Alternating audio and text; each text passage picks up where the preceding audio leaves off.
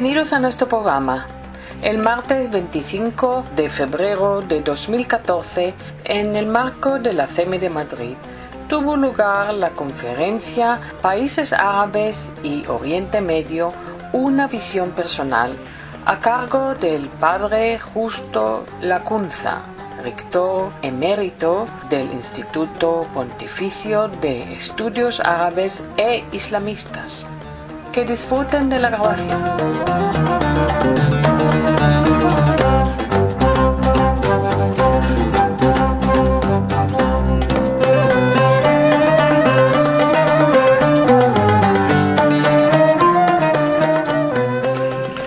Maite, muchísimas gracias. Padre Lacunza, muchas gracias por venir a ser bienvenido a nuestra pequeña reunión. Y quisiera, quisiera presentarlo, voy a tratar de que sea breve, pero tiene un currículum impresionante. Eh, hizo los estudios de, nació en Pamplona y hizo sus estudios de filosofía en Pamplona y los de teología en Londres. Fue ordenado sacerdote en 1969 y es miembro de la Sociedad de los Misioneros de África.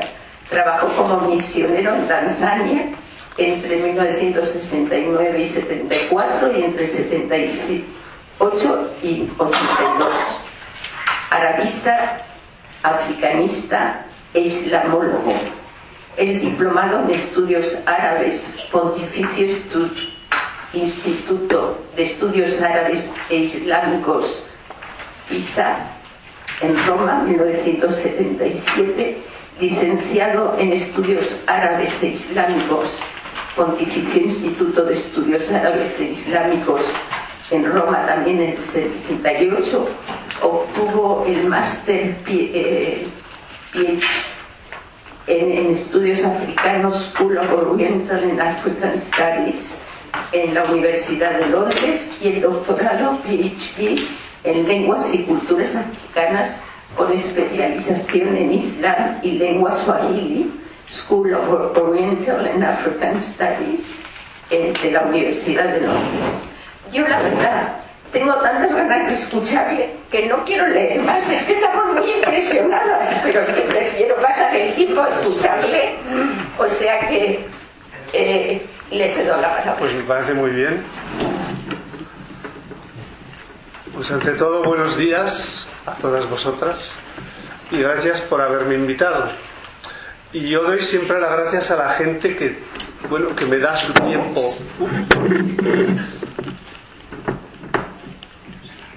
Así, ah, gracias. Que me da su tiempo libremente porque el tiempo es lo mejor que tenemos y entonces con el tiempo podemos hacer muchas cosas. Y entonces que alguien me dé su tiempo para escucharme, esto para mí es un honor y además una gran satisfacción. Como vosotras sabéis, hace un par de días murió Alice Somar Hertz a sus 110 años. Era música de profesión, yo sé dónde vivía porque viví yo en Londres durante muchos años, durante mis estudios. Vivía en Golders Green y en una entrevista que hice en el 2009, ella dijo estas palabras. Yo amo la vida y la música me ha enseñado a amar a todo el mundo. Eso es lo que dijo Alice que Dios le dé su gracia y su gloria eterna por todo lo que esta mujer hizo durante su vida. Y esos mismos pensamientos vienen de otra mujer también judía, una amiga mía que murió de cáncer y que me dedicó este libro. Está escrito en francés y en su dedicatoria pone para justo, lo traduzco del francés, de corazón a corazón, cristiano. Y hay un capítulo que habla del, de los instrumentos musicales y sobre todo de Yehudi Menuhin. Y ella dice muy sencillamente que cada persona somos un instrumento. Y entonces él hace, ella hace una referencia a lo que se dice en alemán, que cuando un instrumento está desafinado, hay notas discordantes que no se entienden. Y entonces, dice, si nosotros dentro del alma tenemos algo que va en contra de esa musicalidad que tenemos que transmitir, entonces nuestro instrumento suena a hueco. Y los demás lo perciben como a hueco. Eso es lo que decía Cristian, que Dios también la tenga en su gloria, que murió en el 2004 de cáncer. Y este libro lo llevo muchas veces durante mis viajes, eh, sobre todo en honor a sus hijos y a su marido que viene todavía en Viena. Y la tercera reflexión es mi percepción personal de lo que yo les voy a contar esta mañana.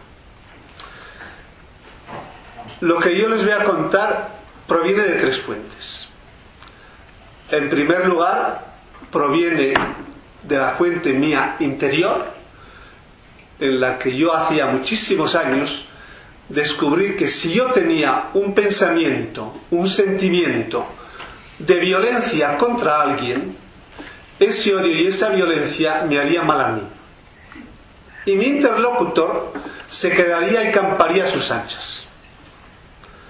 Por lo tanto, eso que yo lo descubrí un día a orillas del lago Tangañica, donde solía contemplar muchísimo la naturaleza, entonces eso me ha ayudado sencillamente a sobrevivir a muchas situaciones de violencia. Y no quiero contarlas aquí porque yo sé lo que es el insulto público, sé lo que es la violencia, sé lo que es el mosquetón, eh, sé lo que son dos tentativos de envenenamiento, eh, sé muchísimas cosas. Por lo tanto, la violencia nadie me la tiene que enseñar.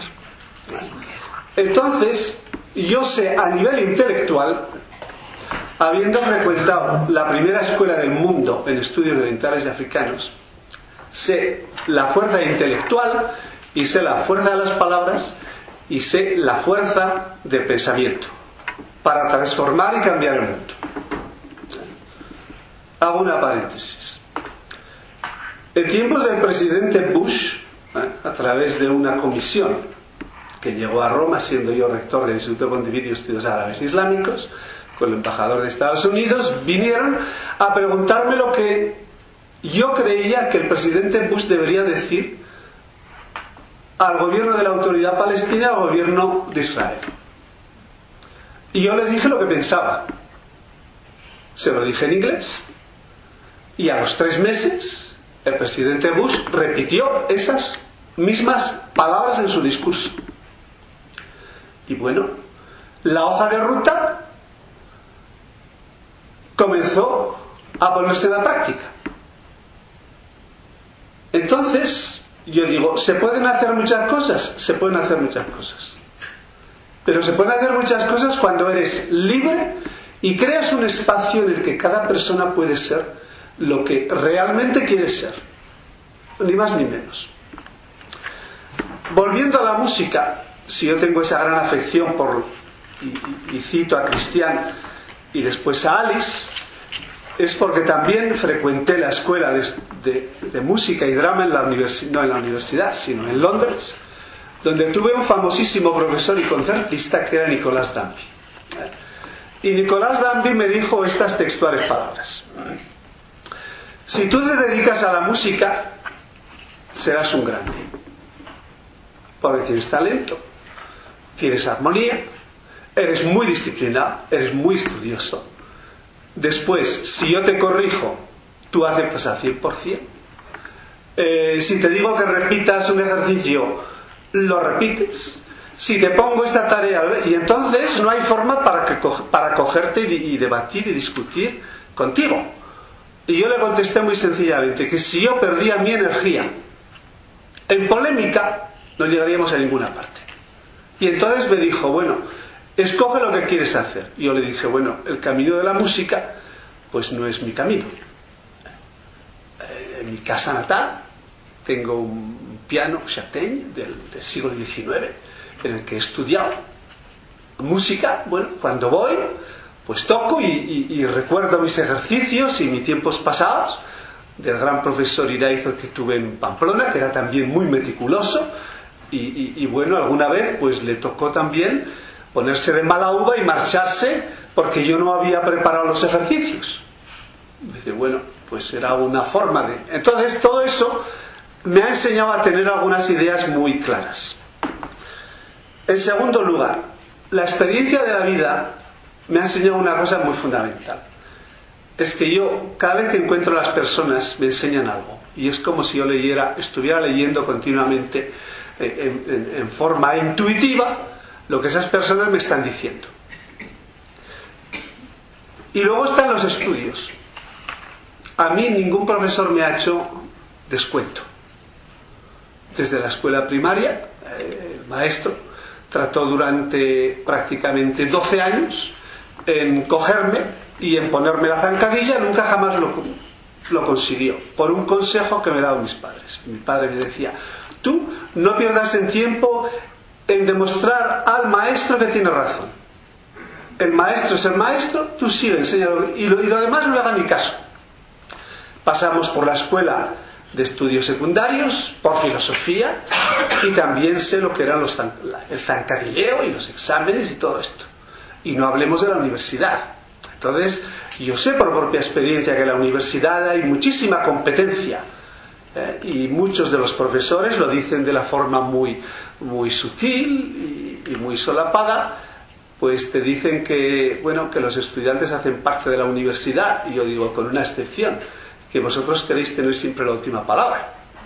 ¿Eh? Y eso de la última palabra me lleva a, mi, a mis encuentros con mis dos grandes maestros que tuve en la Universidad de Londres.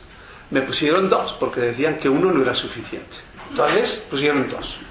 Entonces eres de las personas que ha tenido la gran suerte que en los estudios en la primera escuela del mundo ha tenido dos profes con los cuales se veía con uno de ellos durante dos horas cada semana y con el otro dos horas a la semana siguiente. Y nos encontrábamos de manera informal continuamente. Una vez, uno del el primero de estos profesores, Derek Elderkin, un buen amigo, mm, le digo, pero me has puesto un círculo rojo, como el lápiz del carpintero que tenía azul y rojo, me lo has puesto en rojo, lo cual quiere decir que es una falta garrafal. Y yo le digo, pues mira, yo te voy a decir que te has equivocado. Y entonces se me dice, ¿cómo que me he equivocado? ¿Te has equivocado? Porque ese verbo lo puedo utilizar en la lengua inglesa, porque me está permitido. Él ni corto ni perezoso, sintiéndose entre la espada y la pared, se levantó, fue a, consultar su diccionario de Oxford, el de la lupa, de ocho volúmenes, y me dijo, justo, demuéstrame que tiene razón. Y me cogí mi, el diccionario y con la lupa, como ya lo había hecho y había controlado, le digo, mira, aquí está. Ese verbo to comment lo puedo utilizar, porque se refiere a un texto que no cambia con la historia.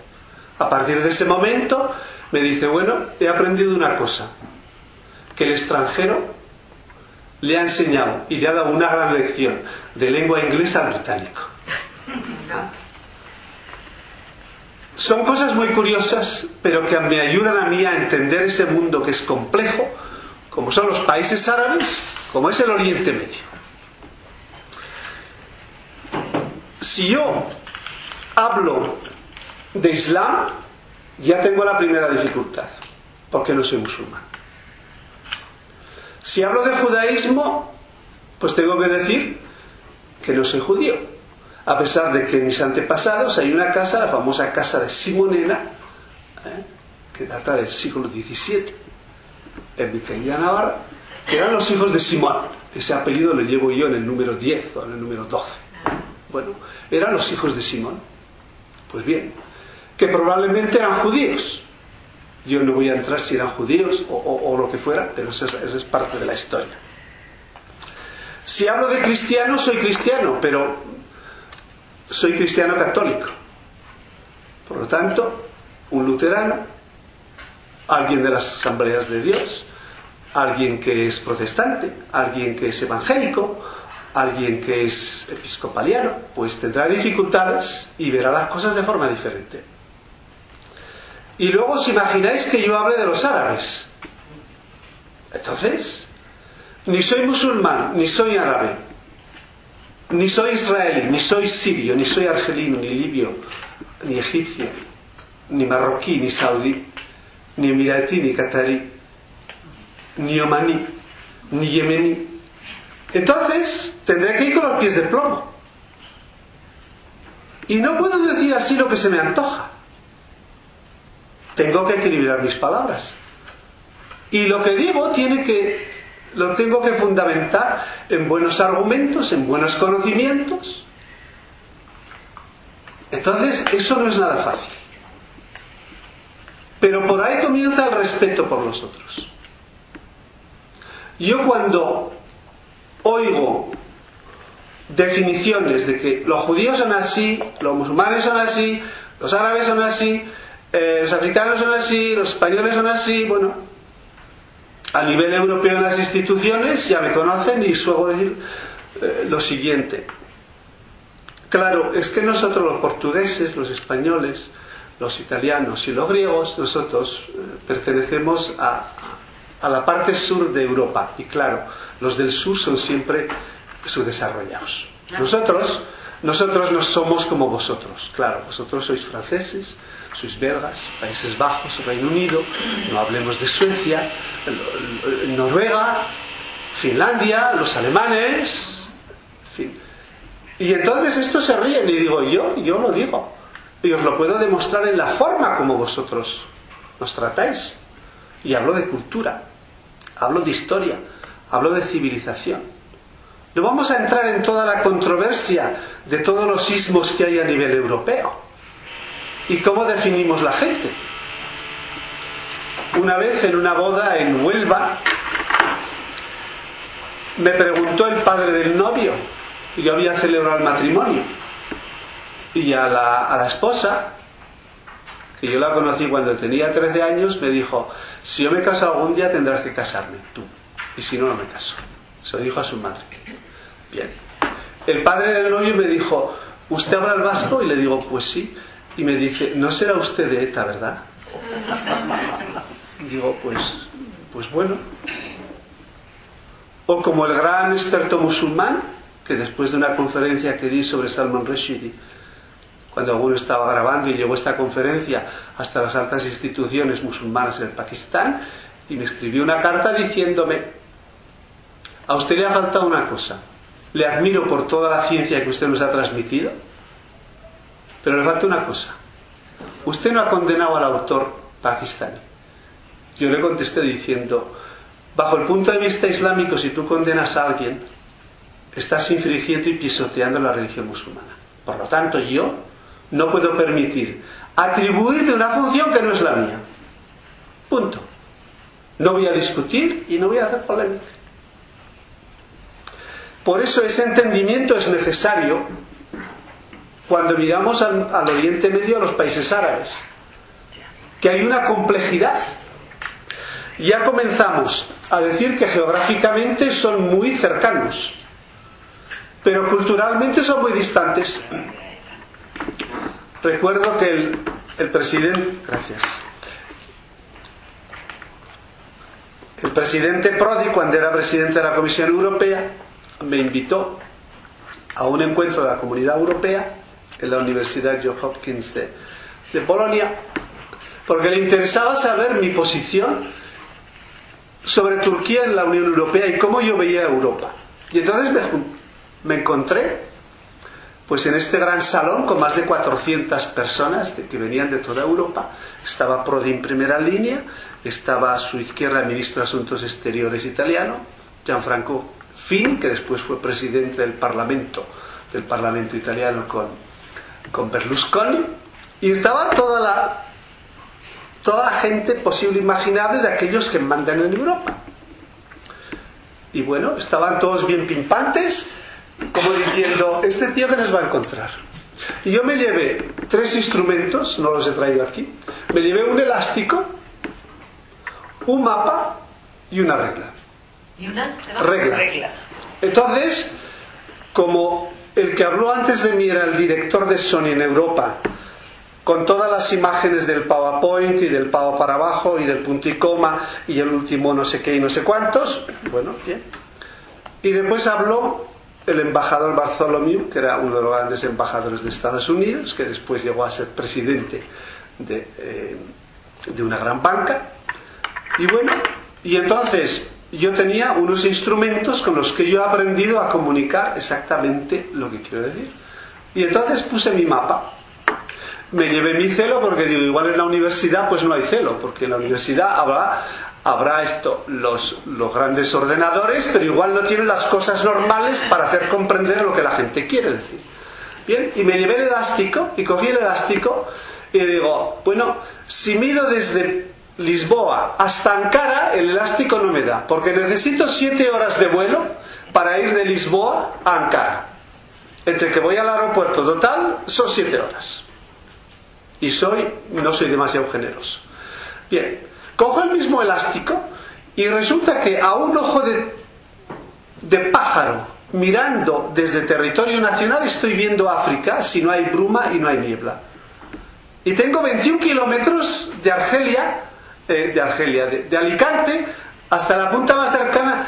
Y estos decimos que son los otros, estos son los del sur. Y metemos ellos y todo el Medio Oriente. Y nos vamos a buscar los turcos que están a siete horas de Lisboa.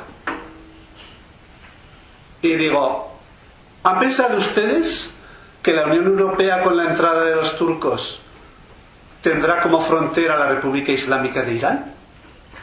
Y entonces hubo en la sala una especie de... como diciendo, bueno, no nos hemos dado cuenta. Entonces, digo yo, el entendimiento y la complejidad de las cosas es importante tenerla, tenerla dentro de nosotros. Se habla mucho de mundo árabe y esto es parte, eh, parte de, de, una especie de, de resabio cultural que nos ha dejado la civilización francesa, el l'Institut du Monde en París. Bien, entonces mundo árabe una expresión totalmente obsoleta. Fuera de tiesto, fuera de lugar. Que quiere decir todo y no quiere decir nada. ¿Dónde está este mundo árabe? ¿En Lavapiés, en París, en Londres? ¿En Japón? ¿En Libia, en Egipto? ¿En Berlín? ¿En la periferia de las ciudades españolas? ¿En Ceuta, Melilla? ¿Dónde está este mundo árabe? Entonces, Tendremos que definir las cosas de otra forma. Y entonces, ese mundo árabe que decimos, pues bueno, ahí encontramos 17 naciones independientes, con sistemas de gobierno que son muy diferentes. Y tenemos lo que se llama las repúblicas, que son ocho. Y todas las repúblicas, pero con el adjetivo, define las cosas. Entonces tenemos Mauritania, que es una república islámica, Argelia, que es una república popular y democrática, tenemos Túnez, que es la república de Túnez, tenemos Libia, de momento eran los consejos populares, pero ahora no sabemos si utilizarán república, república islámica, Estado islámico, o de momento no lo sabemos. Después tenemos la República Árabe de Egipto, tenemos la República del Líbano, tenemos la República de Irak, tenemos la República Popular del Yemen. Tenemos la República de Siria. Luego tenemos las monarquías que son cuatro. En orden de, origen, tenemos la monarquía jordana, que es la monarquía hashimita, en una referencia a Banu Hashim, que era la familia de Mahoma. Tenemos la, la monarquía de Marruecos, que es una monarquía alawí. Tenemos después la monarquía de Arabia Saudí que nació en 1932. Los británicos le vendieron la fórmula de la monarquía, porque era lo mejor para los británicos. Hombre, nosotros, ya que hemos descubierto en 1926 el petróleo en Irak y en 1923 decidimos construir Irak, quedando en 1922 Kuwait para que nosotros pudiéramos tener un puerto de referencia, pues venga la fórmula 1932 para un clan, el clan Saud. Y luego tenemos la última del rey más bajo en estatura de todos los reyes de la tierra, que es el rey al-Jalifa, Habib al-Jalifa de Bahrein, que parece sentirse un poco huérfano porque no era rey, su vecino era rey, y en noviembre del 2002 lo tenemos que rey. Bien, las cuatro monarquías. Y no acabamos. Tenemos después los estados que son dos. El Kuwait no es un emirato y el Qatar no es un emirato. El nombre oficial es Estado del Qatar y Estado del Kuwait. A pesar de que la visita oficial que hace dos años hizo el emir del Qatar a España, como su mujer Muna, bueno, pues decían del Emirato, no, el Goste, no. Léase los textos, léase la Constitución y léase las instituciones del Qatar para definir honradamente ese país. Eso es como si alguien definiera, ah, bueno, es que en España, claro, eso es una república. No, mire usted, España oficialmente es el reino de España. Punto. Que a usted le guste la monarquía, eso es otra cosa. Pero si usted va a un mercado de fruta y verdura y usted ve las cerezas, las peras y las manzanas reinetas, pues mire, me describa lo que hay. No se invente las cosas o no cambie las cosas y me hable, bueno, es que hay frutos exóticos de color rojo. No, mire usted, los frutos exóticos de color rojo, pues digamos usted lo que son, son cerezas o, qué son. No estamos acostumbrados a definir y a llamar a las cosas por su nombre. Y después tenemos los Emiratos, que son siete Emiratos, con una constitución única, pero siete Emiratos con legislación propia a nivel de propiedad, a nivel de familia y matrimonio y a nivel de herencia. Y después tenemos los congresos populares de Libia, que ya pasaron el rodillo y ahora no sabemos si será una república, si será un Estado, si tendrá un adjetivo popular o, socialista o democrático o lo que fuera. Entonces, esos son los países árabes. Y entonces en medio de eso tenemos el, el Oriente Medio. Entonces, el Oriente Medio tenemos el Estado de Israel, eh, y aquí voy a, voy a decir unas cuantas cosas del Estado de Israel, nacido en 1948. 1949 tenemos la conferencia de, de Lausanne, eh, en Suiza, la que participan, participan Egipto, participa Jordania, participan también otros países como Siria y Líbano, y entonces a partir de ese momento se hace una referencia a lo que se llama en las Naciones Unidas los famosos artículos 181 y 194. El regreso de los refugiados. La piedra de choque de lo que pasa junto con los territorios. Bien. Era el 3 de julio de 1999. Yo participaba en la conferencia del Mediterráneo en Marsella. Y en los grupos de trabajo, pues entre ellos estaba el actual presidente de Israel, Simón Pérez. Entonces, pues uno tiene ocasión de oír cosas y, bueno, de hacer reflexiones, de ver cómo piensa cada uno, de poner las cosas y las ideas y las opiniones y la experiencia encima de la mesa y a partir de ese momento pues uno construye y no destruye. Bien. Simón Pérez, poniéndome sus grandes manos, nació en Polonia y sus manos siempre me habían impresionado desde que lo encontré por primera vez en la, en la Universidad de, de Alcalá de Henares. Bueno, pues me miró a los ojos fijamente, a 30 centímetros, y me dijo lo siguiente, mira justo, en el Oriente Medio se puede solucionar todo, con una condición, que pare la violencia. Que pare la violencia. Se puede solucionar todo. Ahora, como en esa parte del mundo, los países árabes, y esto no es ninguna condena, esta es la realidad, han decidido no reconocer el Estado de Israel, más, jamás, en su Carta Magna de 36 artículos, el primer artículo, es destruir el Estado de Israel, es evidente que yo tendré que defenderme.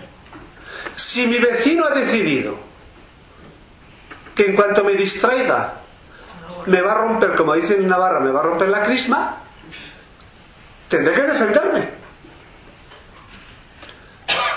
Entonces, digo yo, ¿y los derechos? Sí, mire usted, los derechos todo el mundo los tenemos. Y el derecho inalienable de una persona es respetar dentro del contexto geográfico material humano en el que ha nacido y vive. Ese es el primer derecho humano. Yo soy muy claro en esas cosas. Ningún israelí ha elegido de nacer donde nació.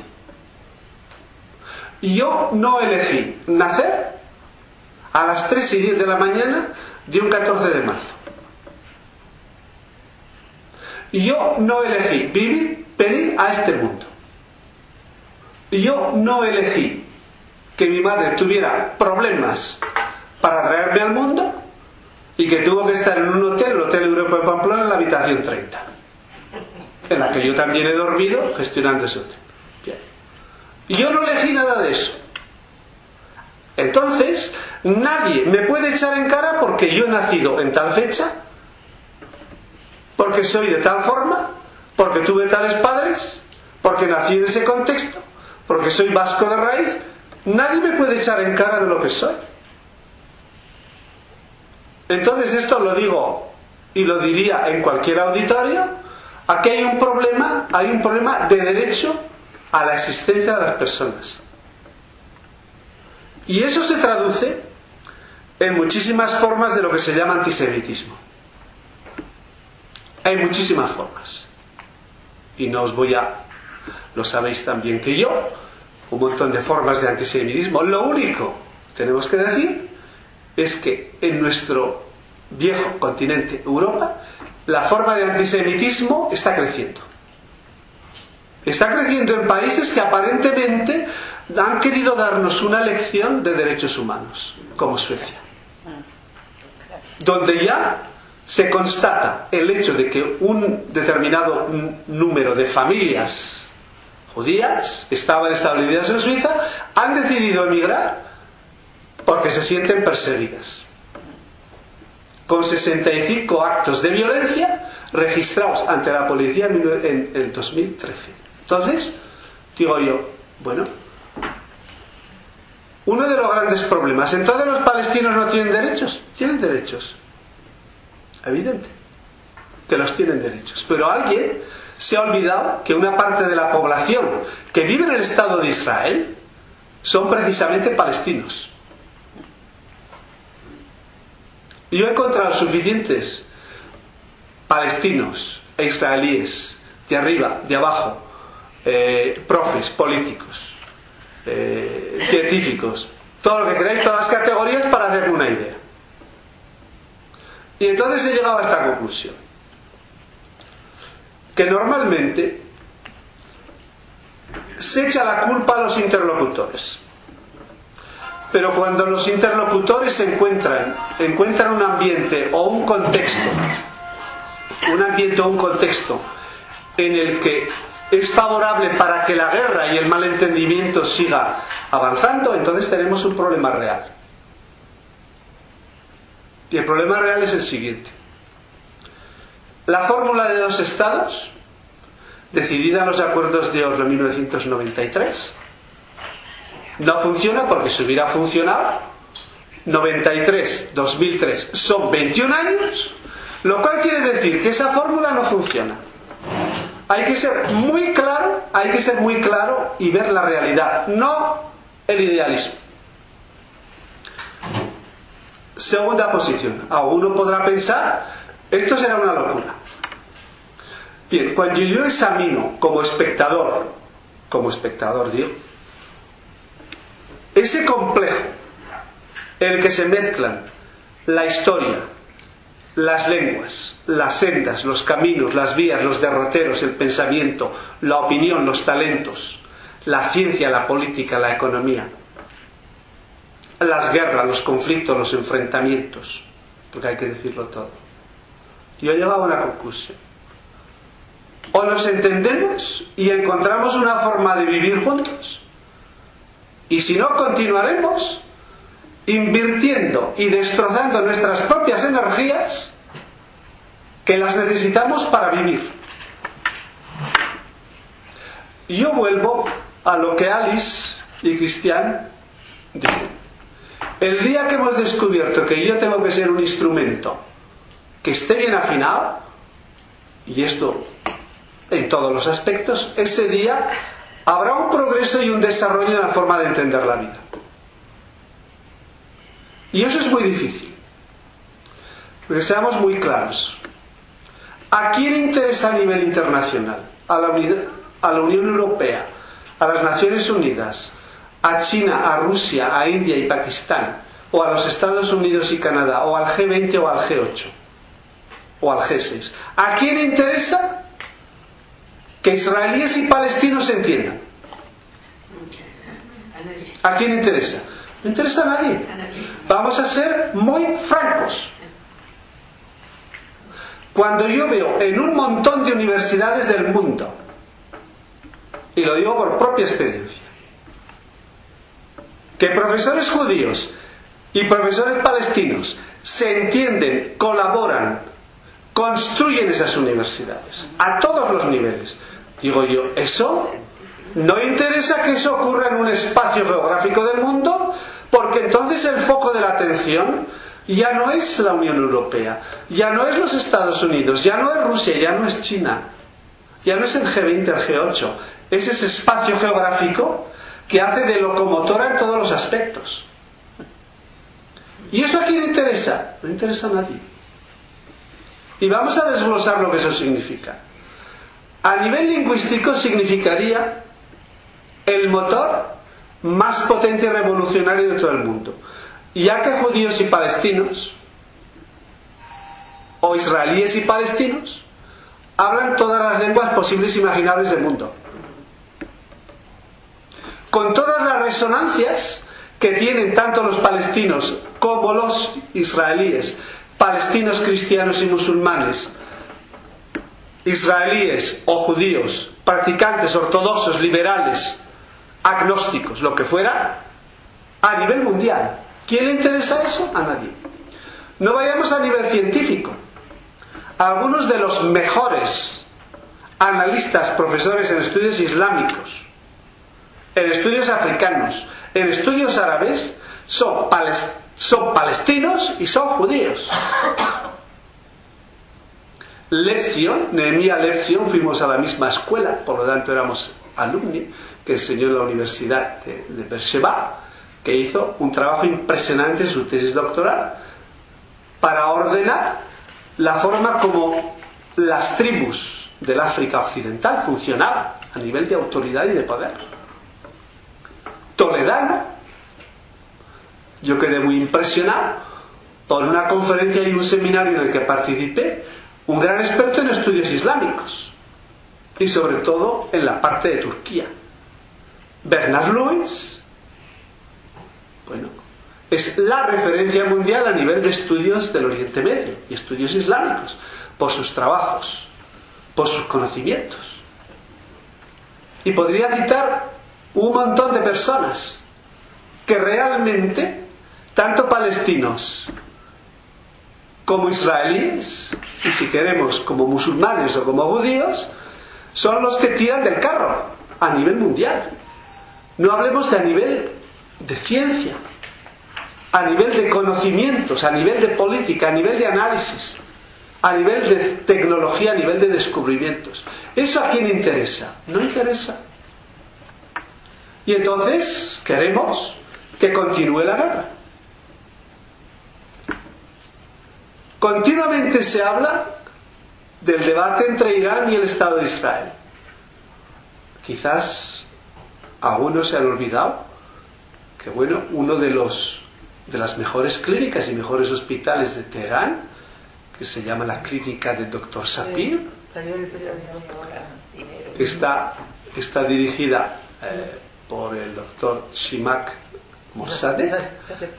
Bueno, entonces, digo, el 80% son musulmanes de los que trabajan. Es una clínica abierta a todo el mundo. Shimak Mossadegh, que es miembro del, del Majlis o del Parlamento iraní. Pero todas esas cosas positivas no nos interesa. O si las ponemos en la prensa, las ponemos de tal forma que la gente tenga que hacer un esfuerzo y vaya con la lupa. Pero no lo ponemos en los titulares. ¿Por qué? Porque no nos interesa. No nos interesa. Pero cuando usted dice no nos interesa, ¿a quién se refiere? Perdón, ya, ya, se lo digo. Lo voy a, voy a ser muy, muy concreto. No interesa a las clases políticas mundiales. Muy sencillo. No interesa que el problema de Siria se solucione. Llevamos más de tres años, más de tres años, con las Naciones Unidas, que es un elefante blanco, incapaz de solucionar los problemas. Si usted quiere parar la aviación, que bombardee la aviación, es una cosa muy sencilla. Se lo explica a un chaval de 8 años. Para entorpecer la salida y la llegada de los aviones del aeropuerto de Barajas, un chaval de 9 años con un buen ordenador lo hace. Y un hacker, con un hacker se paraliza todo el país. Esa es la realidad. Entonces, cuando dice que estamos, no, mire usted, durante tres años continúa la venta de armas y el tráfico de armas y continúan bombardeando, pero es posible que nosotros que tratamos de llegar a Marte o a Venus o a no sé dónde, que seamos incapaces, como decía mi padre, en darle a una clisqueta para apagar la luz y para impedir que los aviones despeguen, hombre, eso es un juego de niños. Quizás cuando yo tenía 10 años, si nos explicaban así las cosas, pues nos parecía una cosa imposible. Hoy no. Sin embargo, somos incapaces. Tenemos todas unas clases políticas que no nos solucionan los problemas del mundo. Y cuando, cuando una clase política es incapaz de solucionar un problema del mundo, normalmente le echa la culpa siempre al otro. Yo repito la frase que dijo el presidente Cossiga, que ya murió, presidente de la República Italiana, respecto de Kofi Annan.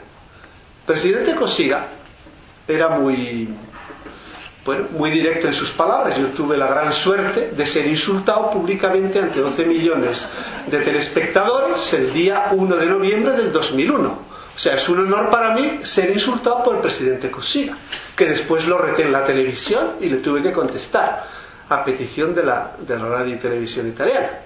Bien. Bueno, dijo, de Kofi Annan, dijo y cito sus palabras, es un incompetente. Esto lo dijo un presidente de la República Italiana. Bueno, recordemos la historia. Kofi Annan tenía el dossier de Somalia y miremos lo que ha pasado en Somalia. Tenía el dossier de Ruanda y miremos la historia de Ruanda. Cito esos dos ejemplos. Entonces, cuando cuando digo que no interesa, no interesa solucionar determinados problemas. E interesa que la gente, la gente haga la guerra, interesa que haya conflicto, porque entonces es cuando yo puedo sacar partido de ese conflicto. Y esa es una realidad que se puede demostrar en las 127 zonas de conflicto que hay en el mundo. Es imposible que no se bueno, que seamos incapaces, que tengamos líderes mundiales. Aquí se habla de líderes mundiales, no se, no se habla de, algunos de nosotros, ¿no? Se habla de líderes mundiales para que solucionen los problemas.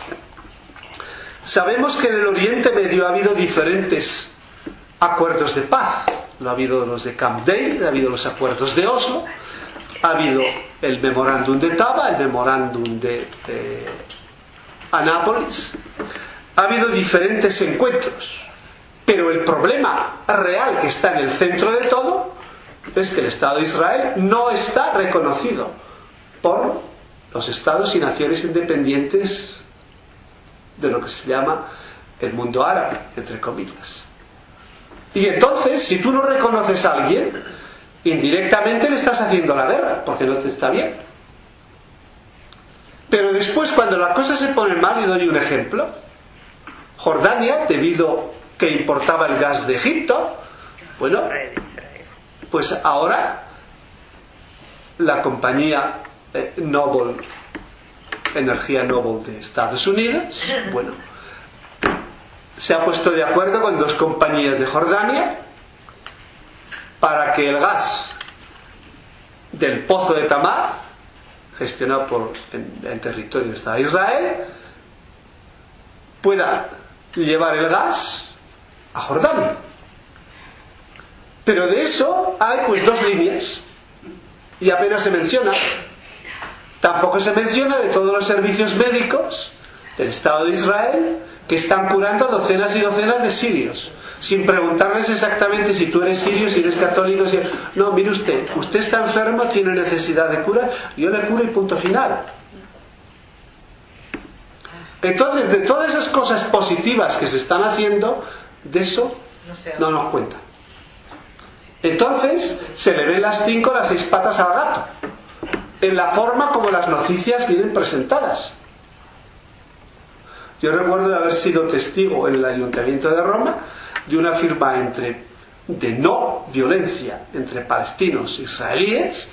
Bueno, duró año y pico. Y dije yo, les dije muy claramente, yo no voy a ser testigo de un señor que, que pone la tinta encima de un papel. O sea, o, aquí estamos jugando seriamente o no estamos jugando seriamente. Entonces, todos esos esfuerzos ¿eh? están ahí para que los hagamos realmente. Pero hay muchas cortapisas y hay muchas barreras y, muchas, y muchos zancadilleros, ¿eh? en la forma de presentar las noticias. ¿eh? Entonces, automáticamente, em, yo muchas veces tengo que corregir a la gente. Digo, perdone, eh, ¿usted está hablando de judíos o está hablando de israelíes? Ah, bueno, no, no, no, perdone usted. No, no, no, no, no. Vamos por pasos, porque una de las cosas de la vida es entender las palabras que uno dice. Y entonces hay que hacer un esfuerzo para, que, para entender y explicar las cosas. Ahora, el peligro está y esto me ocurre. Y voy a contar con un ejemplo. En mi vida he visto de todas cosas. O sea, he visto en los 37 y más países del mundo que he y he hecho trabajo de investigación sobre las sociedades musulmanas. Pues he visto de todo. Una vez en un vuelo de Roma a Madrid se sienta un joven a la orilla. Y entonces, un joven pasajero. Y entonces uno dice, bueno, un, digo, vamos a ver por dónde, si él empieza o yo empiezo, y entonces uno pues dice, bueno, pues vamos a ver. Bueno. Y entonces este joven me preguntó si iba a Madrid. Yo le dije, hombre, este avión va a Madrid, pues yo voy a Madrid. Y le digo, ¿y usted va a Madrid? Y me dice, no, yo voy a Cuba. Y digo, pues eso es interesante, entonces tiene un largo vuelo, o sea, usted, bueno, bien. Y entonces me dice, pues mire, yo soy palestino. Le digo, pues muy bien. Y entonces me dice, ¿sabe usted algo del Oriente Medio, de Palestino? ¿Sabe usted algo? Le digo, poca cosa. Pero si usted me cuenta, yo, feliz de la vida. Y entonces él me suelta el rollo. Y que yo me lo conozco de memoria. Esto es el rollo. Es lo que decía, lo que le dijo el ministro Alain Perifit en un famoso debate al secretario del Partido Comunista en Francia en una emisión de Antenne le dijo, mire usted señor Marché, son 20 años, son 20 años que yo escucho exactamente el mismo disco. ¿Tiene usted otro disco? Bien, entonces yo hice una serie de preguntas y, y de buenas a primeras se planta y me dice, usted es un espía israelí. Y digo, mire, yo de verdad, eh, en primer lugar, no soy israelí, soy español. Me dice, no lo puedo creer. Digo, mire usted, se le voy a enseñar, el carnet de identidad no voy a poner mi nombre, pero se lo voy a enseñar. A mostrarle que yo soy español. Y se lo enseñé.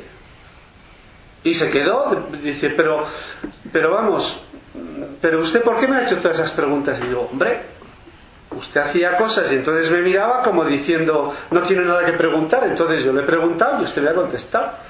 Pues bien, entonces eres tomado por si fueras pues un espía. Bien. Entonces vas, vas por otro lado, ¿no?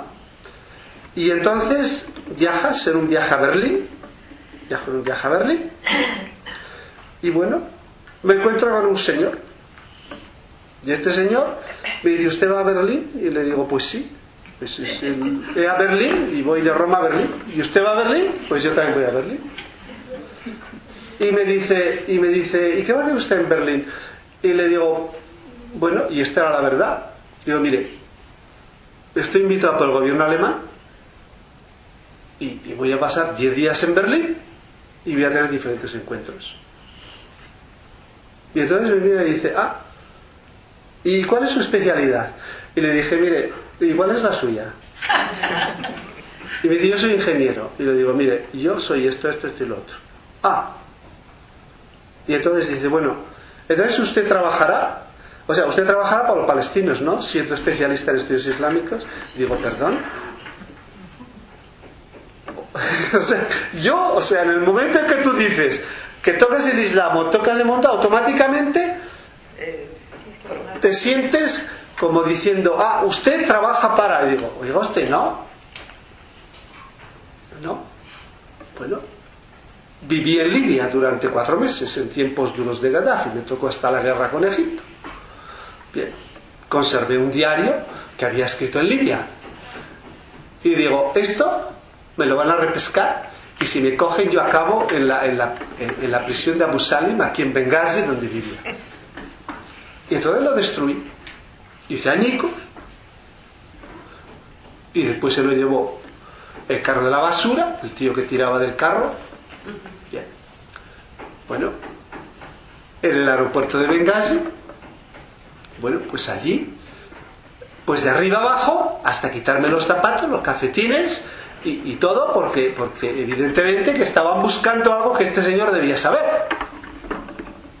Entonces el duanero, pues dice, ¿y usted no lleva nada más? Y me dice, ¿equipaje de mano? Y le digo, pues eso es lo que tengo. Y me dice, ¿y no tiene maleta ni nada? Pues no, mire, eso es lo que tengo. Y entonces ya llamo a otro colega y entonces pues el interrogatorio, ¿no? ¿Dónde está usted? Y dije, pues mire, he estado en Benghazi, en Derna, y, bueno, pues eso. ¿Y qué es lo que ha visto usted? Y digo, muchas cosas. Muchas cosas. Entonces te toman automáticamente que eres, bueno, pues es un espía. Yo digo, mira, no es culpa mía si yo sé demasiadas cosas.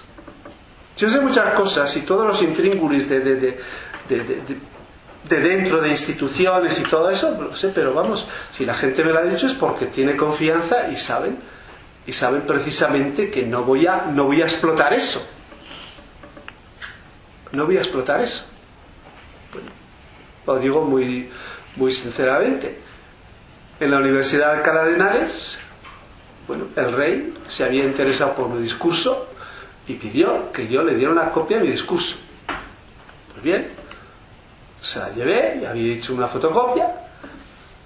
Y bueno, uno de sus consejeros le digo a uno de sus consejeros, mire, se lo das esto a su majestad. Y me dice, no, no, no. Su majestad aquí que se lo entregue. Ya nos habíamos saludado. Y entonces, pues bueno, fui a entregárselo.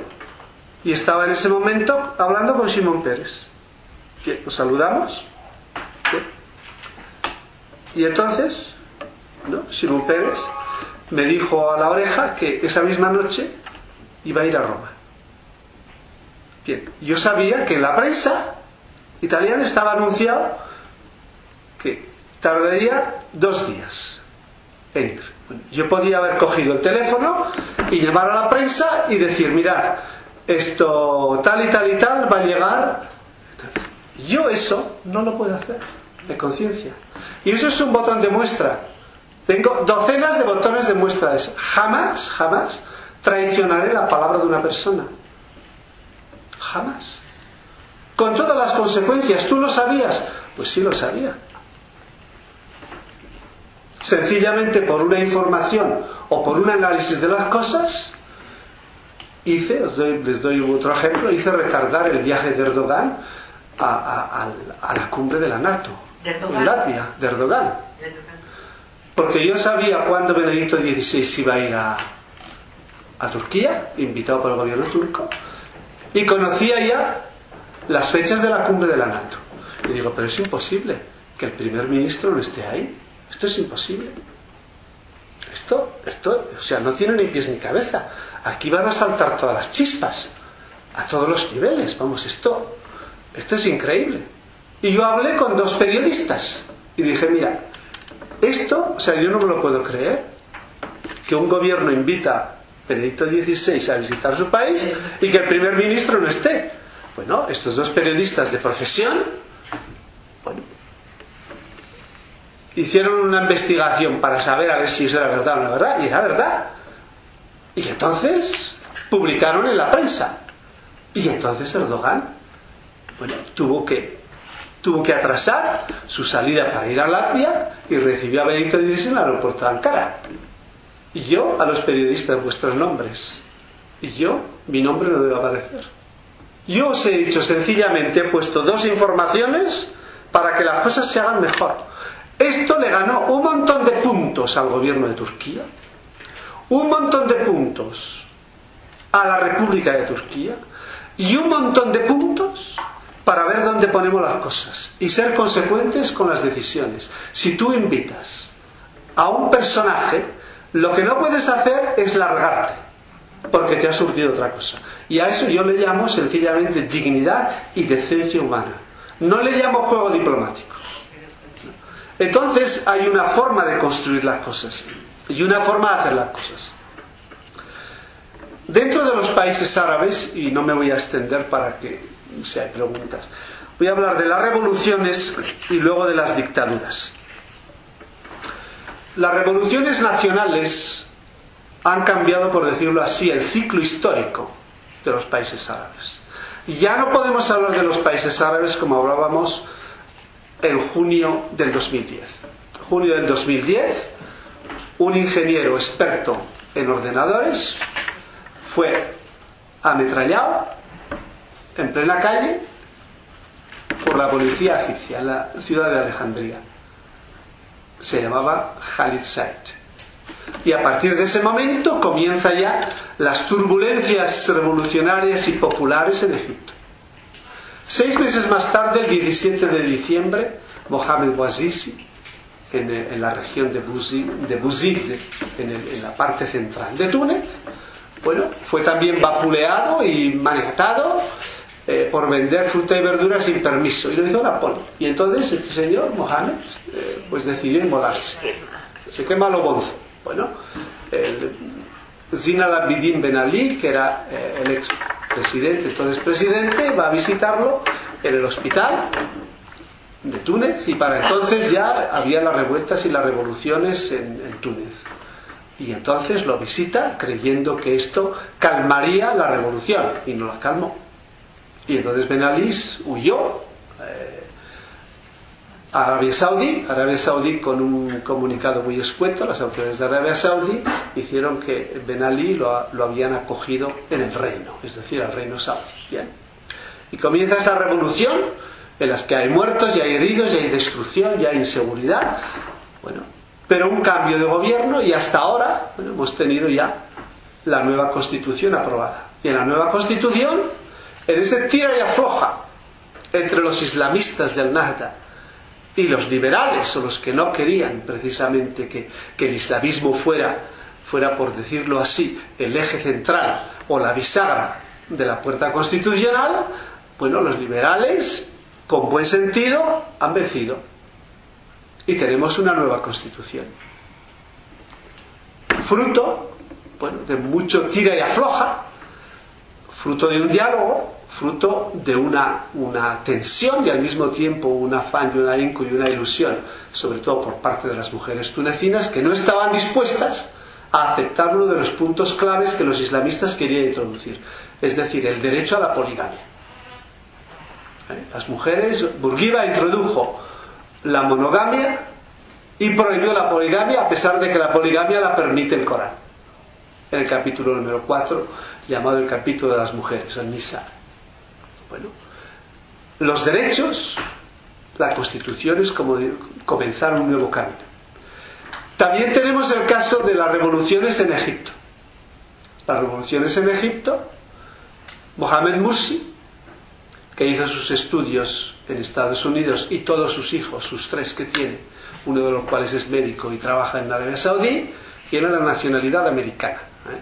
Esa, es la, esa es la realidad. Entonces, yo, esto no es ni una crítica ni sencillamente una condena, es un hecho. Y entonces los hechos uno los puede interpretar como le da la gana. Yo no interpreto. ¿Puedo creer? ¿Tiene la nacionalidad americana? Sus tres hijos tienen la nacionalidad americana porque nacieron en América, en Estados Unidos, sí. Bien, entonces ganó las elecciones y se puso en el poder el 30 de, junio del 2012. Bien, el número de votos 13 millones, 5. Un equivalente a un 53 y algo por ciento. ¿bien? Durante ese año Mursi se acaparó los tres poderes. El poder legislativo, el poder ejecutivo y el poder judicial. Cosa que ni Nasser, sus antecesores, ni Anwar Sadat, ni Hosni Mubarak lo había hecho nunca.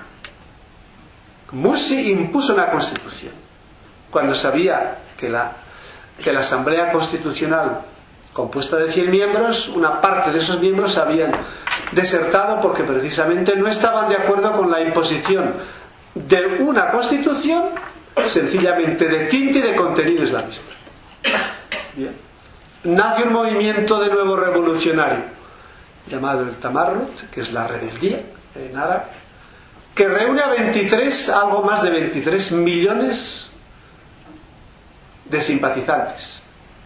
Todos con nombre, apellido y dirección. Cuidado, ¿eh? no, no, no es que ese movimiento eh, llamó en la plaza Tahrir y dijo, a ver los que están de acuerdo. No, no, no.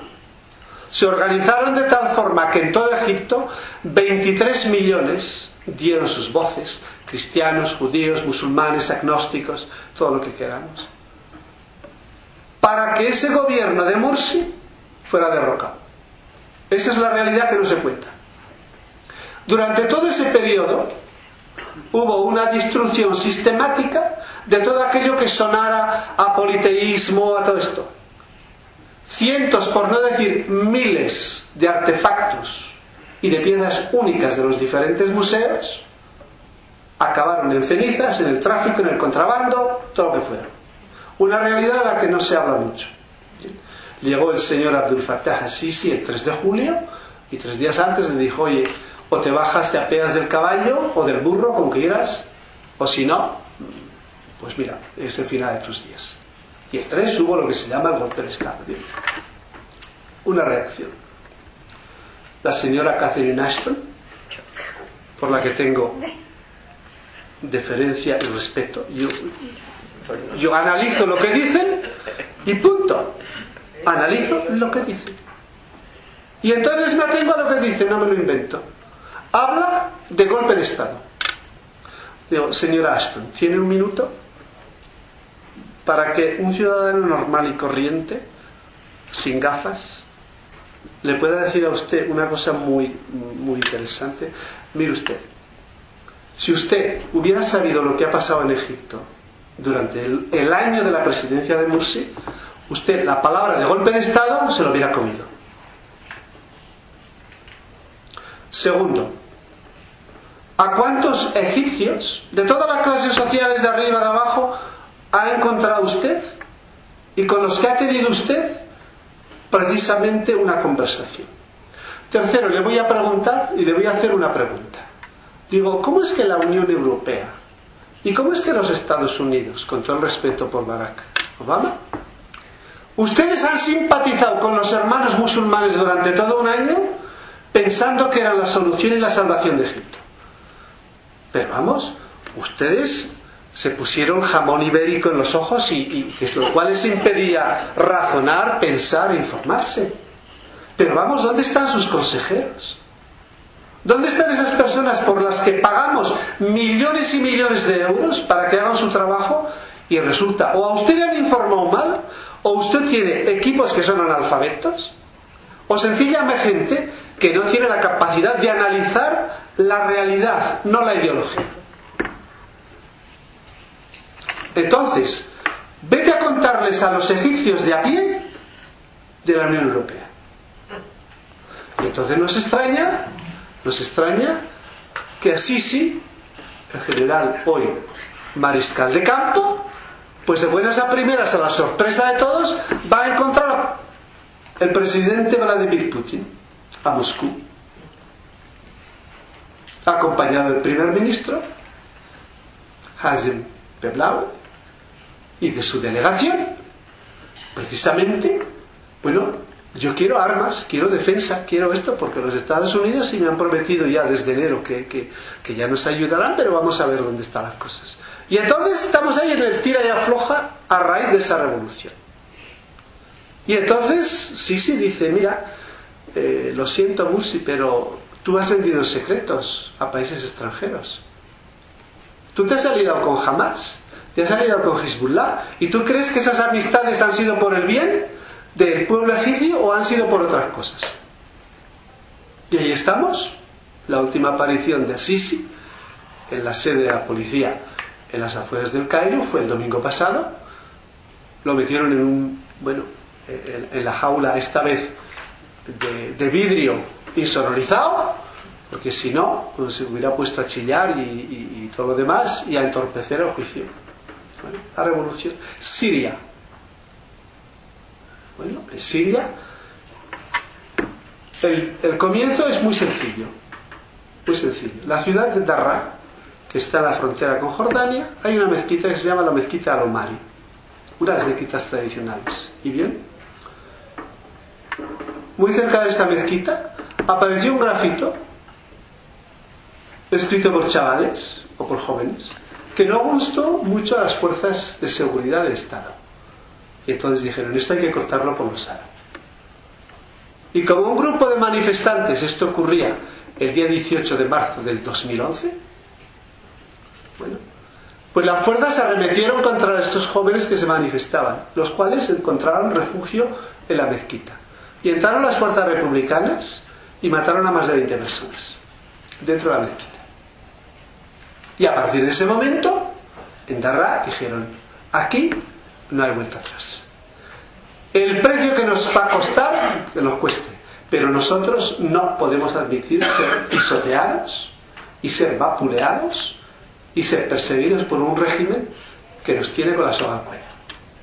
Y a partir de ese momento nacen todas las revoluciones y todas las protestas y todas las rebeliones y todas las insurrecciones y las sublevaciones en los diferentes, diferentes ciudades, en Alepo, Latakia, Homs, Hama y todas las demás.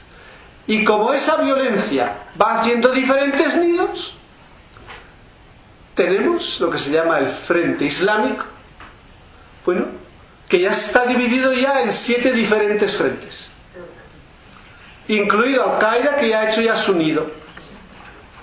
Y entonces nosotros en el mundo, como somos los eh, tan inteligentes en las Naciones Unidas, que durante un año, durante un año no han dicho ni mu, dicen que estaban investigando.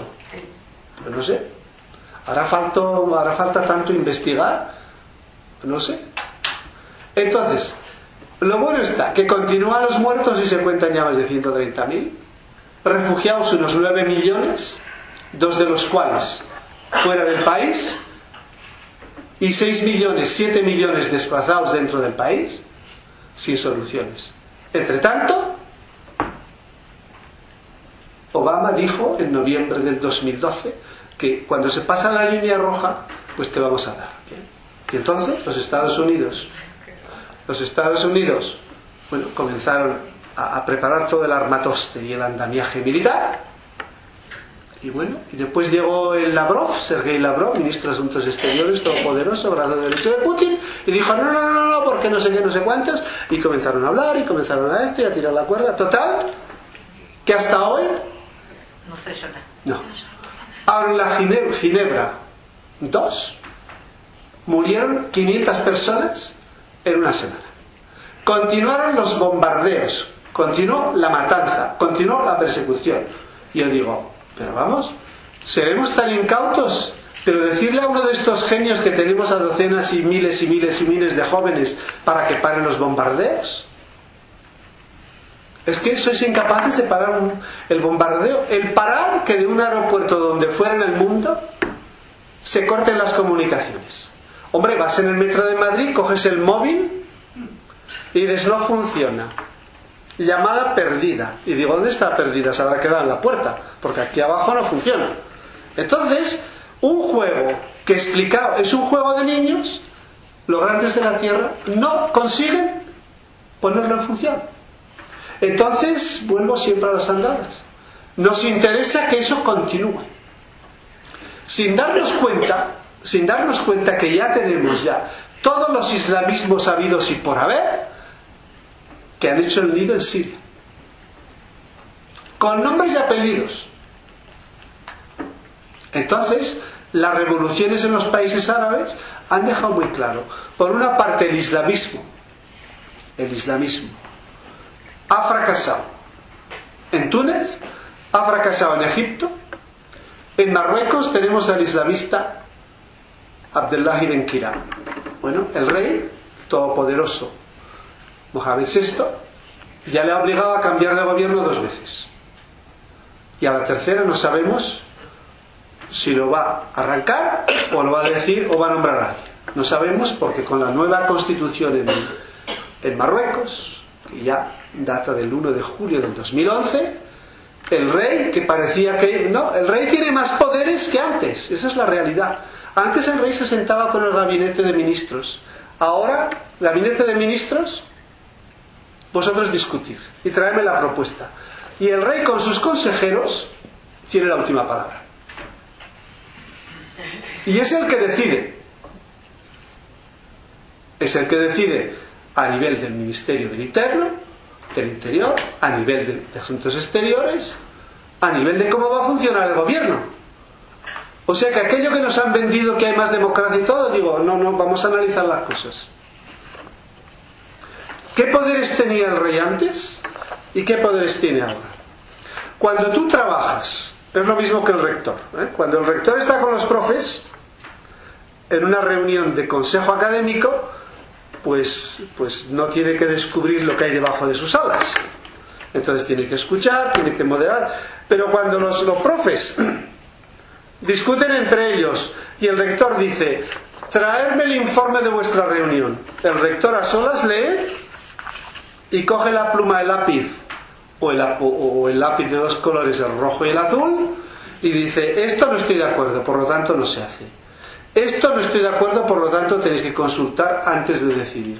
Y tiene muchos más poderes, porque es mucho más libre. ¿Eh? Y entonces esto es lo que está realmente ocurriendo en Marruecos. ¿eh? Sin darnos nosotros cuenta, lo mismo está ocurriendo en Arabia Saudí, está ocurriendo en Bahrein, está ocurriendo en Qatar.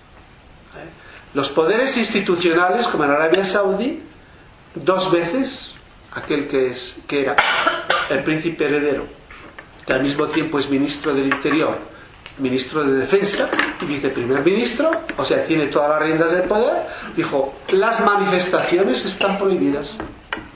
Y cuando están prohibidas, están prohibidas. Una última palabra de algunos retos particulares en esos países árabes y en el medio y en el Oriente Medio.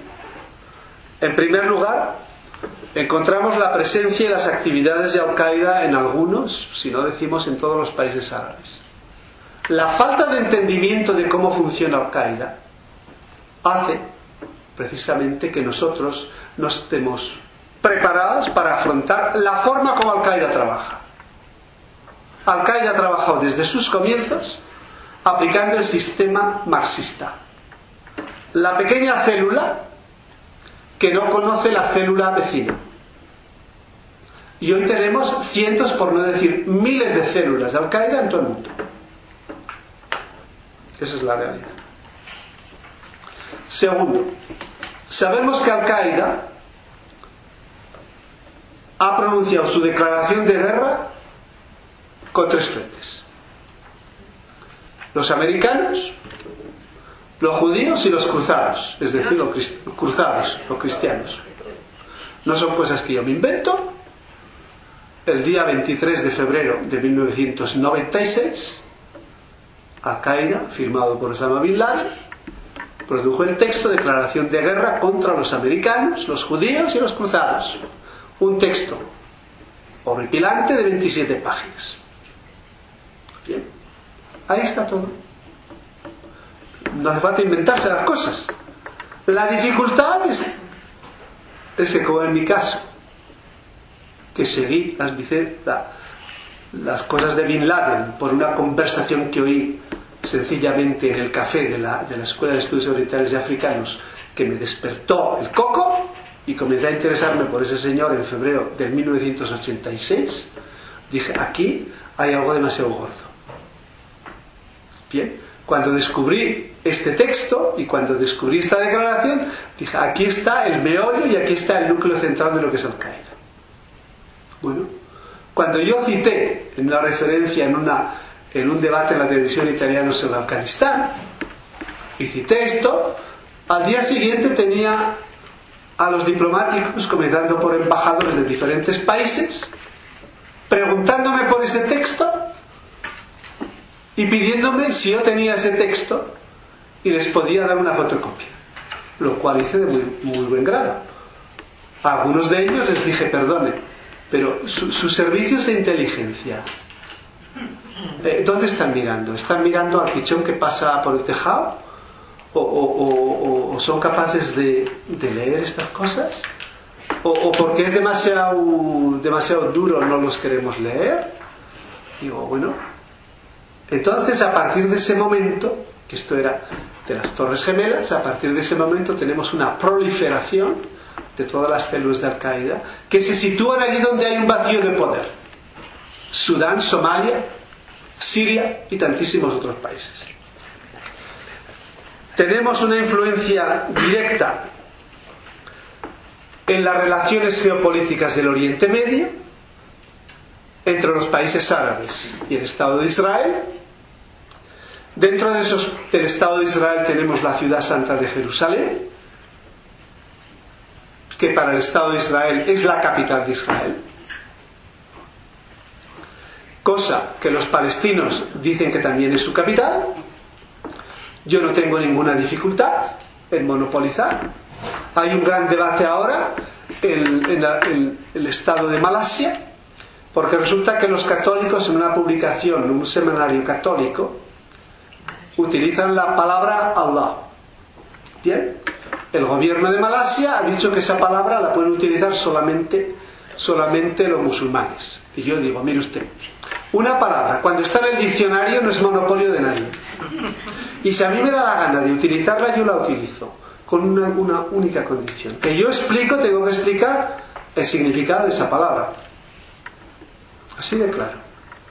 Entonces, esa diatriba que tenemos y esos enfrentamientos que tenemos pueden tener también por el significado de palabras o significado de ciudades o significado de lo que se, de lo que se llama una tierra. Eretz Israel es evidente que no tiene el mismo significado para un riojano, para un gallego o para un israelí. Lo mismo que si yo hablo de Morriña, no tiene el mismo significado para uno que es de Lugo y Orense o Pontevedra que la puede tener para uno que es de Cataluña. Las palabras tienen siempre un significado cuando las contextualizamos. Y las palabras son vehículos de nuestra cultura, de nuestra religión, de nuestras tradiciones, de nuestra creencia, de, de un montón de cosas.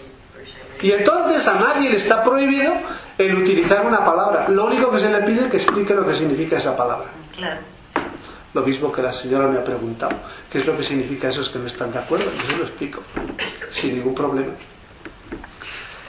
Y el último reto que tenemos en la relación entre los países árabes y, el Estado de Israel, porque es el Estado, precisamente, que está en territorio geográfico que se llama el Oriente Medio, pero que no tiene ningún denominador común que tienen los países árabes, que es la lengua árabe y el Islam, que es el denominador común de esos 17 países, bueno, tenemos ahí casi acribillado y acorralado porque no le reconocen su existencia.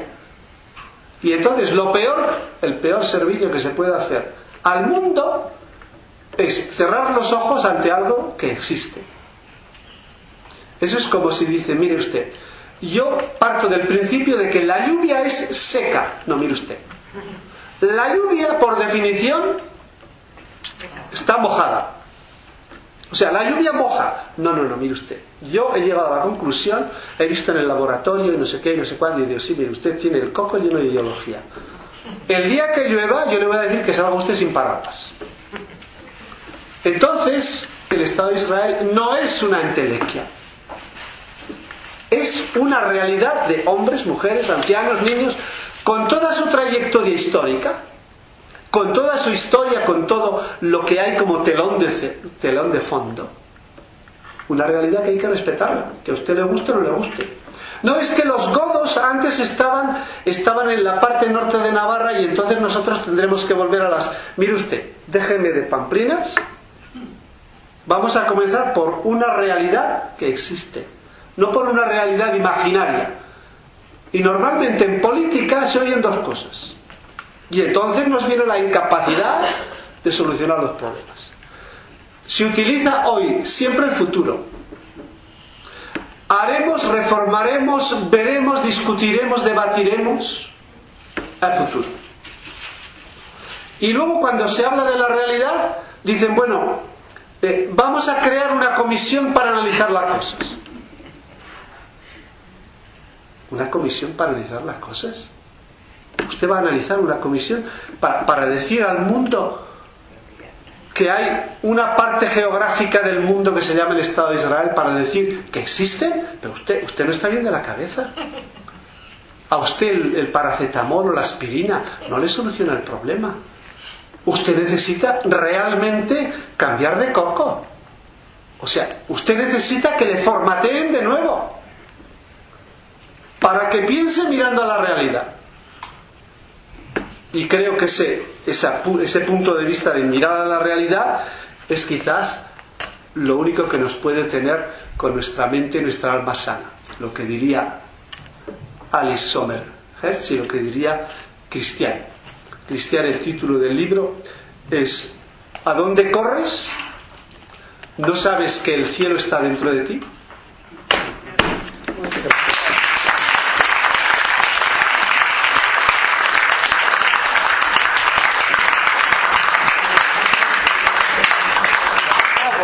Muchísimas gracias, Padre Lacuz, por toda su reflexión y todos sus conocimientos. Vamos a hacer una, una ronda de preguntas. Permítame hacer la primera pregunta. Me ha parecido que su análisis de, de la existencia del Estado de Israel era muy bonita y algo idealista. Yo misma mm, soy admiradora, evidentemente, de todo lo que hace el Estado de Israel y de todos los intercambios que hay entre palestinos y e israelíes en las universidades, hospitales, etc. Pero no ha hablado usted de un problema que tiene una importancia muy grande, que es la natalidad. Y ahí creo que incluso el presidente de Israel tiene una posición eh, muy clara y los dirigentes también, porque es, es la clave de nuestra subsistencia y de nuestro futuro. La natalidad es. Creo, perdona por la voz, soy un poco resfriada. No te escucharon la palabra natalidad. La natalidad, hablo de la natalidad, porque los intercambios y un país para todos me parecería una cosa maravillosa. Pero lo que Simón Petro ha dicho y varios ministros, la natalidad no nos permite hacer esa apertura. No sé si quiere usted contestar a una pregunta o a varias. Hacemos una ¿Eh? pregunta. Bueno. ¿Prefiere una por una o varias? Muy brevemente, en su intervención hay tres preguntas. Mi, mi posición admiradora, esa es su propia pregunta, idealista. Bueno. Segundo, los, los intercambios que hay entre palestinos e israelíes a todos los niveles, perfectamente.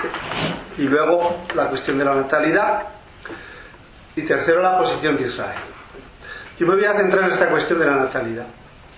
Eh, yo creo que hay que ser en la vida muy realistas. Y entonces, esa realidad te invita a cambiar actitudes. En el momento en que tú no quieres analizar esa realidad, y en ese sentido creo que el primer ministro es muy, muy consecuente, muy tierra a tierra, ¿eh? te ayuda a cambiar de actitud. Quizás no pensando que, dentro de algunos años eh, los, hijos de, mi- de- de- de mis abuelos o de mis padres o lo que fuera sean realmente los maestros porque los otros no tienen hijos, no tienen menos hijos. Si yo cambio esa actitud y comienzo a sembrar ya mi semilla en, la- las escuelas, tendré un cambio de posición. Pero si yo dejo de afrontar una realidad que está ahí, entonces yo tendré que afrontar todas las consecuencias. Ese es un aspecto. El segundo aspecto es el aspecto de natalidad. Bueno, sabemos, sabemos que en el caso, en el caso de Israel y en el caso de los palestinos, hay mayor natalidad entre los palestinos que la que hay entre los israelíes. Ese es un hecho de. Pero yo creo también, yo creo que también que hay que explotar en el buen sentido de la palabra todos esos espacios y esas áreas de colaboración, de cooperación, no para tratar como vencedores y vencidos, sino para tratar de solucionar problemas reales de la vida. Una tercera reflexión. Con un ejemplo. En marzo del 2002 participé en una reunión sobre terrorismo que se hizo en el sur de Inglaterra, no podía decir dónde porque estaba invitado por el gobierno británico y entonces me recogieron en el aeropuerto y me llevaron en un coche a esta reunión. La- la víspera dormí en un pequeño hotel donde había seis habitaciones, una especie de, una especie de Aga Christie escenario. Bien. Y entonces allí había representantes de doscientos y pico países. Y había representantes de Israel, no voy a mencionar a qué nivel, a más alto nivel, y, y de la autoridad palestina a más alto nivel. Bien.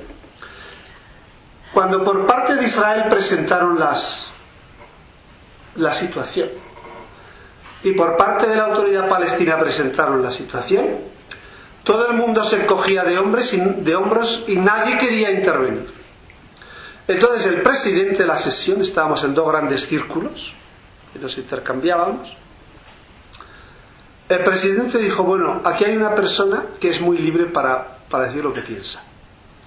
Y como no es un político, pues le hemos invitado porque probablemente es la única persona que puede decir algo. Bueno, eh, yo que había hecho un esfuerzo porque sabían que iban a hablar, a entretenerme y dar mi tiempo y escuchar la posición del que representaba al gobierno de Israel, y lo mismo había hecho con el representante de la autoridad palestina, sabía por dónde iban los tiros. Bien. En toda la presentación había una- un gran porcentaje que era acusación, para hablar de forma muy clara. Es decir, yo no tengo la culpa, tú tienes la culpa. Bien. Entonces, me obligaron a que yo interviniera. Y yo dije dos cosas que eran muy, eran muy sencillas.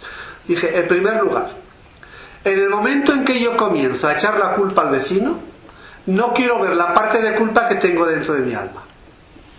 Igual no la tengo. Igual no la tengo.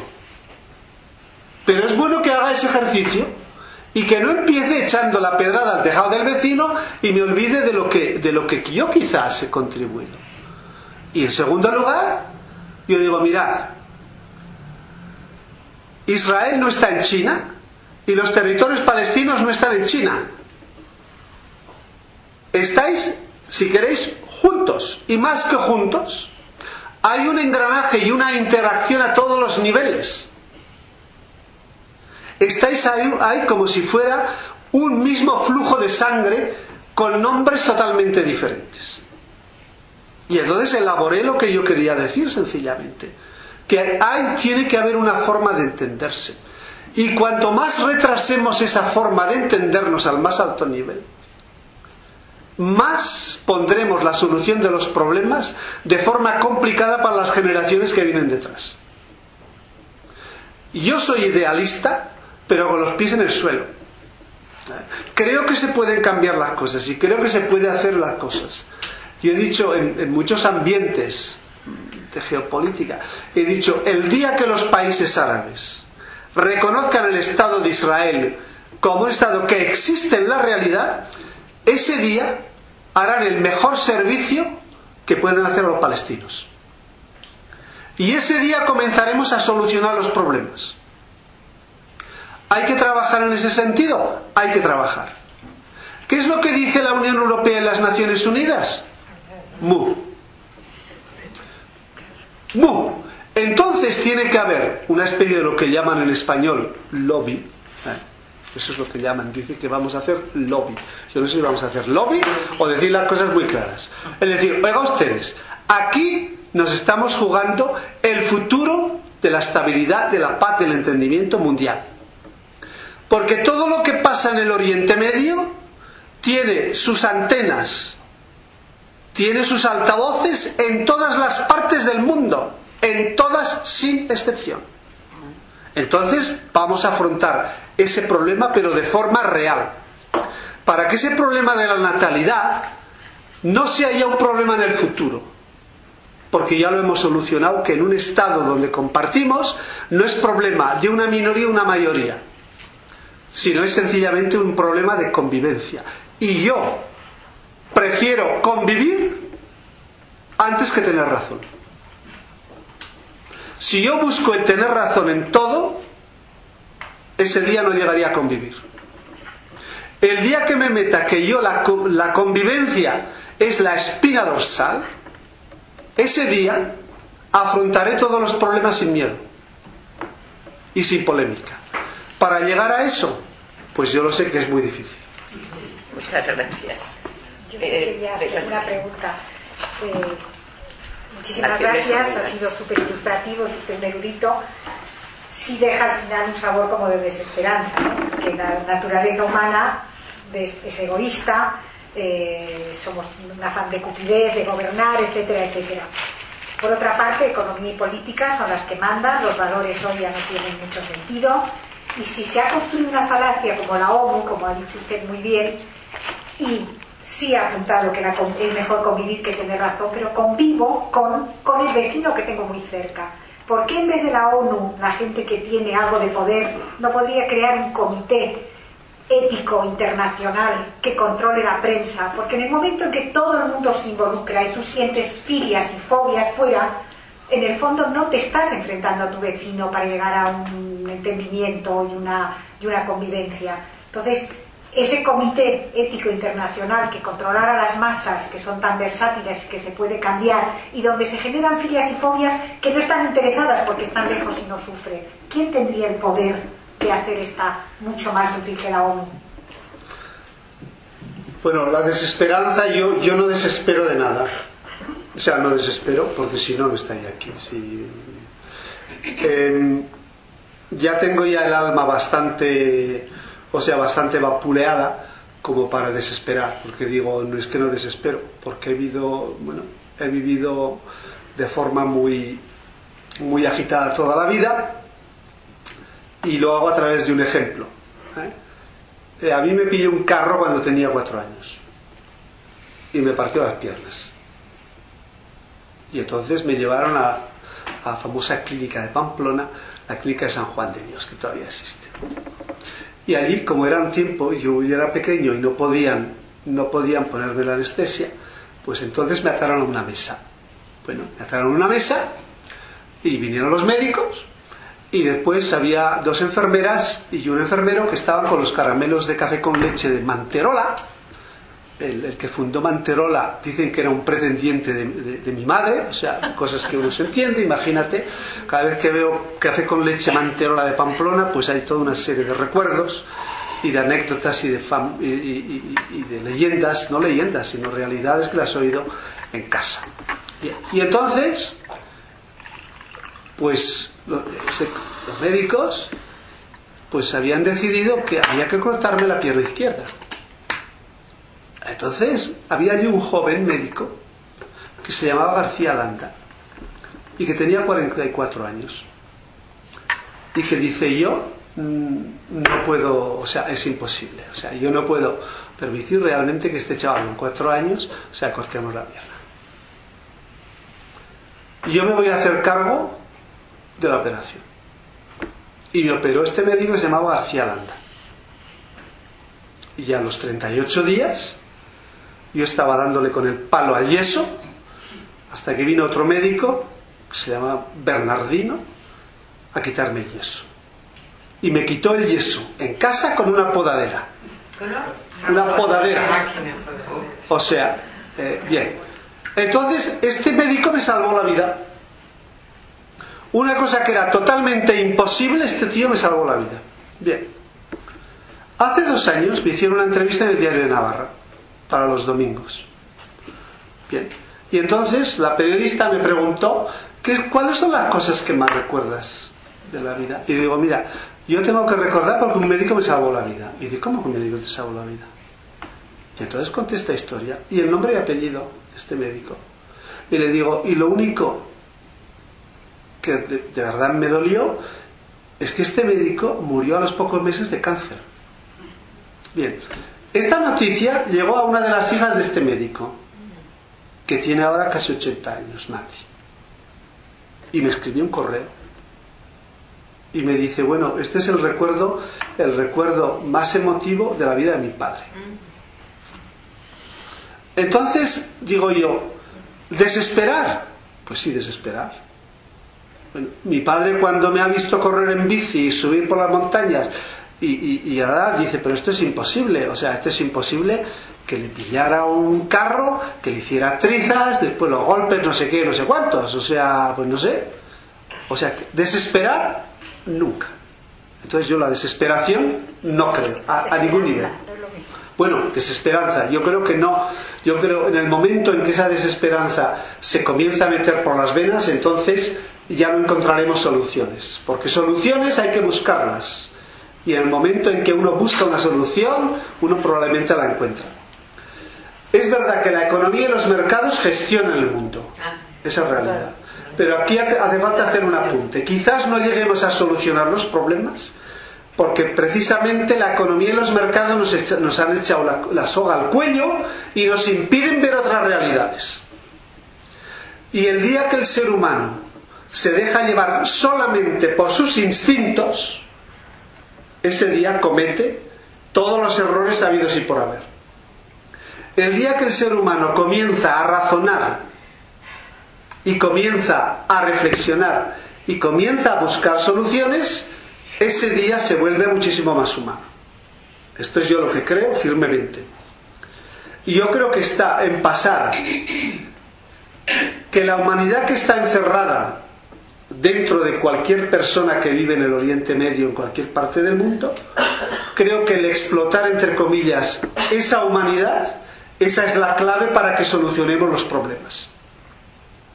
Doy un ejemplo muy concreto, porque para mí son los ejemplos los que me ilustran cómo se pueden hacer las cosas. Bien.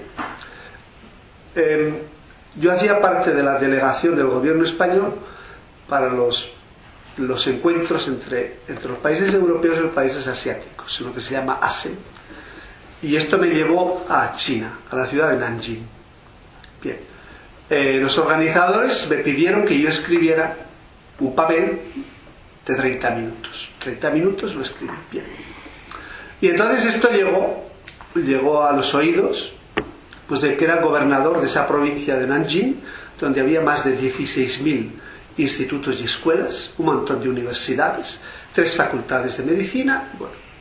Y este señor, el gobernador, que yo ya lo había visto, pero que estaba muy protegido por sus guardaespaldas y no quería ningún contacto con la prensa, al día siguiente pidió a través de uno de sus consejeros que quería verme. Bien.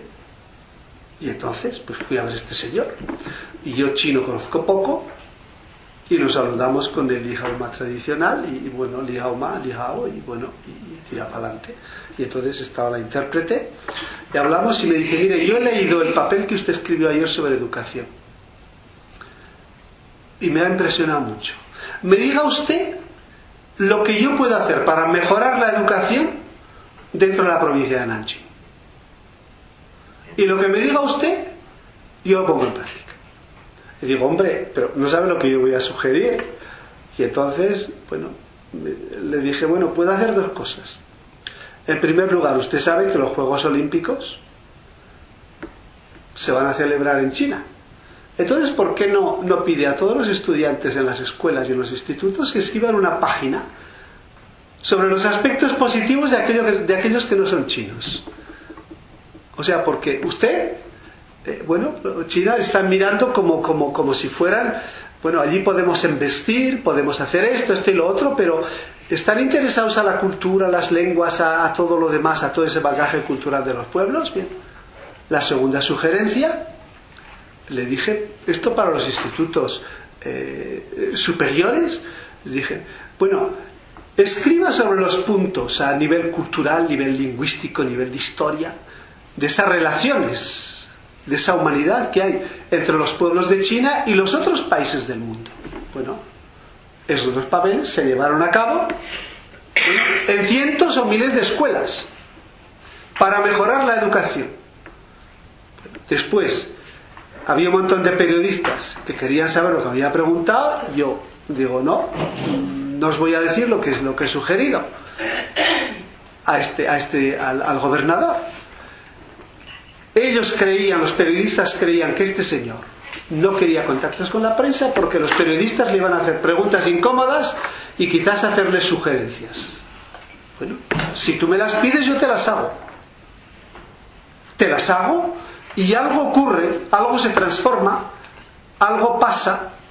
Ahora, hacemos ese esfuerzo suficiente para subrayar todos los aspectos positivos que hay en cada pueblo, todos los aspectos positivos que hay dentro de esa humanidad, o nos quedamos solamente, solamente con los aspectos negativos.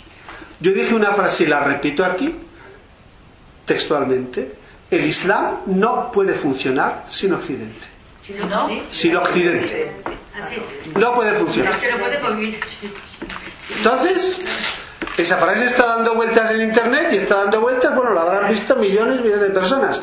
Y digo, pues es una cosa muy sencilla. Comenzamos por la llamada a la oración, lo que hace el muecín.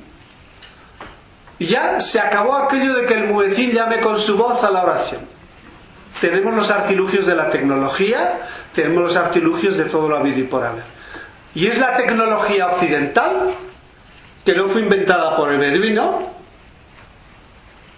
la que hace que llamemos a la oración. El tren más impresionante que vamos a tener en los países árabes, en Arabia Saudí, se llama Haramain, que es el nombre oficial y el título oficial del rey de Arabia Saudí. Imaginaos la palabra Haramain, que es la palabra más sagrada que puede haber en el Islam después del Corán, que va a estar encima de un tren de tecnología española. ¿No? Se pueden hacer las cosas. Se puede aminar. Entonces, si yo miro a Occidente, lo que he dicho a tantísimos musulmanes, si yo miro a Occidente precisamente como el gran satán, el gran enemigo, el gran esto, y luego resulta que me aprovecho, como el imam Khomeini, que estaba predicando y despoticando contra los Estados Unidos el gran satán, y resulta que lo hacía a través de un micrófono y aquí estaba escrito Siemens. Hombre, pues coge un palo y habla. Entonces, yo creo que no tenemos la capacidad, tenemos la capacidad, pero no tenemos ni la holgura, ni, ni el coraje precisamente para explorar todas esas avenidas que tenemos de poder colaborar y de poder hacer la cosa. Y control de la prensa, creo que los, creo que los periodistas, y dice alguno que escribe también para diarios y, ha escrito para editoriales en los periódicos italianos y continúa escribiendo.